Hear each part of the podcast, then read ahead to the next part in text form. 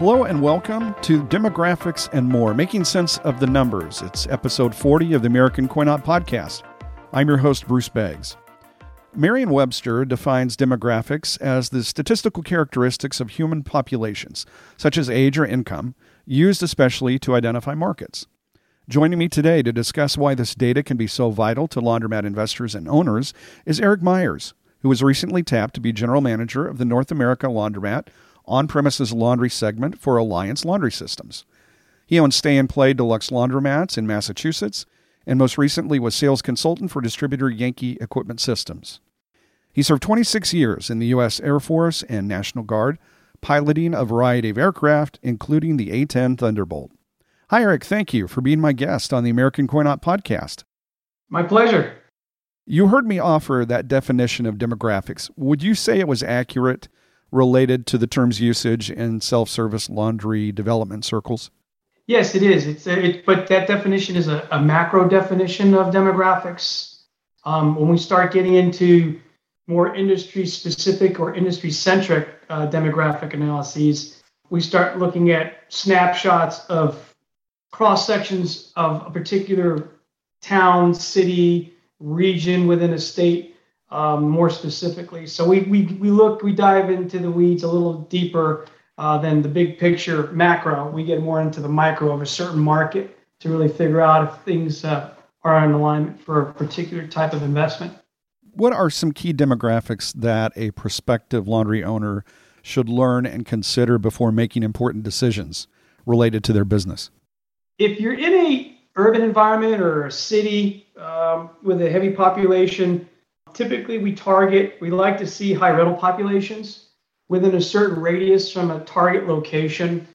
Ideally, if your client or your investor already has some locations in mind, we like to run those demographic analyses on that location first. Like I said, in an urban population, we go within a half mile radius, a one mile, and a three mile. And then, uh, depending on how favorable those those numbers are, more specifically, uh, those numbers, we, like I said, rental population, and then we look down, I look at a breakdown of the rental population, what certain ethnic origins and groups um, that that's comprised of. We also look at the ratios of these certain groups. If you see a, a, a ratio number that's fairly high, means that there's larger families in, the, in that certain area, which means there's more more of a need for laundry for that family. So we look at a bunch of those things um, from a big picture, and then when we really kind of get an idea, of the location we'll really start to dissect them more, and uh, and then from there, once we get a general lay of the land on that, then we start running some of our industry uh, formulas that that we utilize with the demographics to kind of get an idea of what we think the location could produce in the way of cash flow. I see. Okay, so you you're looking at this, or you you could look at this quote unquote big picture, but then you could even drill down to even the smallest minutia.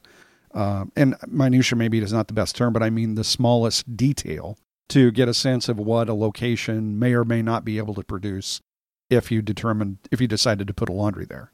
Yeah, exactly. I mean, the upfront investment for the Coin Van laundries is is not cheap. It's uh, it is a, a significant investment uh, cash wise for initial cash outlay but the returns are very high.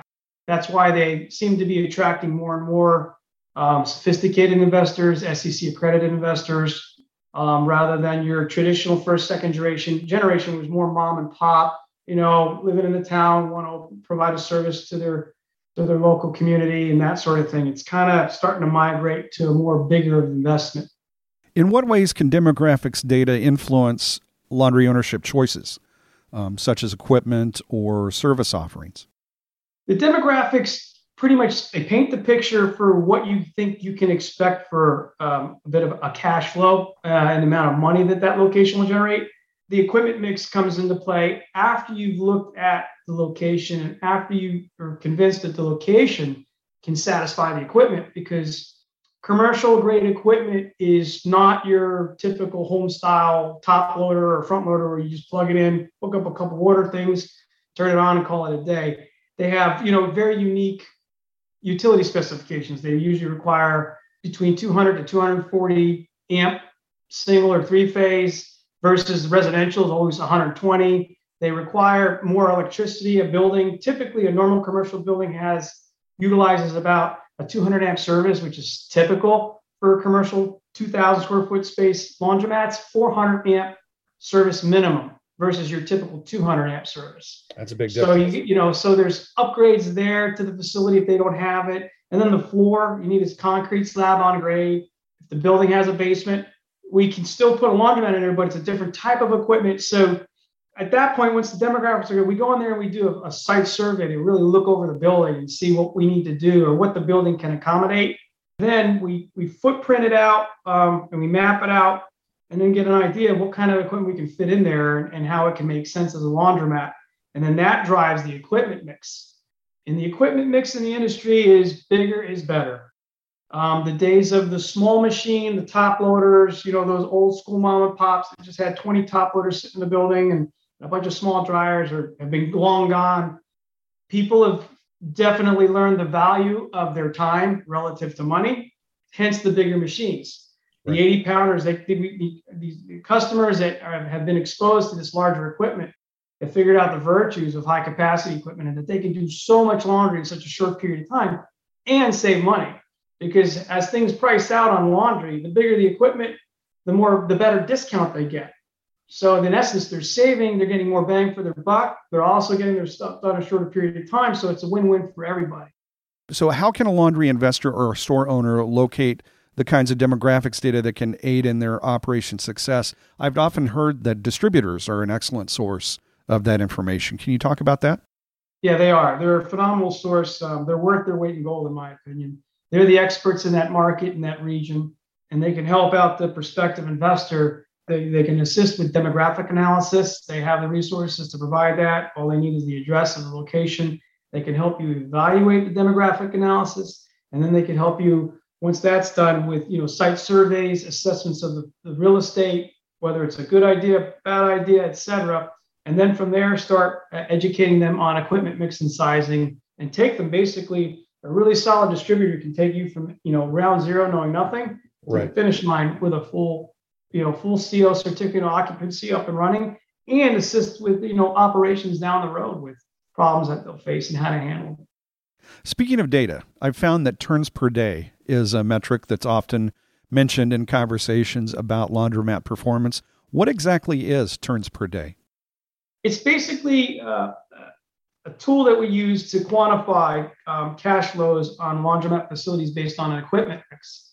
So one of the things we'll do as part as part of the evaluation process on whether a location is good or not is we will run a pro forma on that location. The pro forma is based on the equipment mix that we recommended um, and that the investors satisfied with or very happy with the particular mix. Then we put it in a you know an Excel spreadsheet pro forma mm-hmm. with certain formulas that are inherent to the industry that we've known over many years what the ratios are for utility costs, what the what the rent should be for certain size locations in certain markets. And we run that, that information in forma. And then when it comes to cash flow, we have equipment sizing and then we have then prices for that market.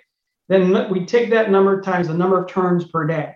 Turns per day is what the basic assumption is for we usually do two, three, four, five, and six on the spreadsheet. To give you an idea of what turns per day means relative to revenue, a two turn store is considered a fairly slow store meaning every machine in there, we run them all year long during its peaks and valleys of operation. And right. we added them all up and divided them by 365 days. You're, every one of those washers in there averaged out operating at least twice a day. That's what that, that means. That's the definition of turns per day. When I say three turns per day, that's that is a uh, average store. According, I believe, to the Coin Laundromat Association, if I do recall correctly, four turns a day was the national average. I always erred towards three turns. I like to be conservative. My philosophy was under promise, over deliver, you know, course, for obvious reasons. If you're cash flowing positively nicely at three turns in that market and the equipment mix is spot on and you're looking at your local competitors, then you're set up for success. Um, and then you four turns, like I said, is average, but I think that's uh, that's a solid store. Is four turns per day. Five turns is like getting into that like inner city, busy, busy, you know, right. all the time. Five to six turns, you're wishing you could have a bigger building and more equipment. How can knowing and understanding what's behind the turns per day metric be valuable to laundromat owners? What does it tell them? It's a way for people to realize the income potential of a location relative to those turns per day that I compartmentalize with, you know, you know, weak, light, you know, average, above average, and phenomenal. It definitely paints a picture. And the banks, anyone who finances these particular investments, there are certain organizations that are experts in laundromat finance, and they know exactly what two, three, four, five, and six turns means. They're going to look at the demographics. They're going to look at the pro forma. They're going to do everything that we do with the client and make sure they agree. Are there other metrics or key statistics that can benefit a laundromat investor or store owner? You know, if so, what are they and what role might they play in molding their laundry operation? You know, you can get caught in the weeds on all the pro forma, on the demographic analysis, but at the end of the day, you need to get in your car and you need to drive around your market or potential market and actually see who's doing what. If they're all doing very well and they're well ran, if they're all horrible locations, if they're just you know, what people think typically when they hear laundromat, a dirty, nasty, horrible place. It's just, you know, disgusting and dirty. Um, you go to a market where you have four or five stores in a particular uh, area that are operated like that, that is an opportunity. That's a huge opportunity for the person to develop a, a store in a location that is doing everything opposite of what the current people are doing. So the best advice I can give people is go out there and bird dog, find out what the local competitors or potential competitors are doing. If they're all well ran in that market that you're looking, very clean, well maintained, proper equipment, proper sizing, nice lighting, everything's it's obvious when you go into a well ran operation. Move on, go to another market, find another location. It's hard enough to start a new business when there's no competition then God forbid, a ton of competition. Anything else to add about demographics or the metrics that we've discussed today, Eric? Yeah, I, I would say never get focused on any one thing. You have to look at the big picture. Demographics is just one part of the total equation for success. If everyone does their homework, the equipment sized right, you make sure you're doing everything different than your competitor. And you know, whatever your competitor is doing, you're doing something better or unique or different that they can't do or not willing to do, you'll do very well. Eric Meyers is the new general manager of the North America Laundromat on premises laundry segment for Alliance Laundry Systems. Thank you, Eric, for being my guest today on the American Coin Op podcast. My pleasure. Thank you for having me. The American Coin Op podcast is a production of American Trade Magazines LLC in Chicago.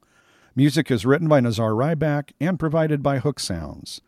Our podcasts are available free at our website, AmericanCoinOp.com, and you can consult The Wire, our weekly e newsletter, to learn about future episodes. Also, be sure to like us on Facebook and follow us on Twitter to stay informed about the podcasts, along with news and information from around the industry. For the American Coin Op podcast, this is Bruce Beggs saying your cycle is up.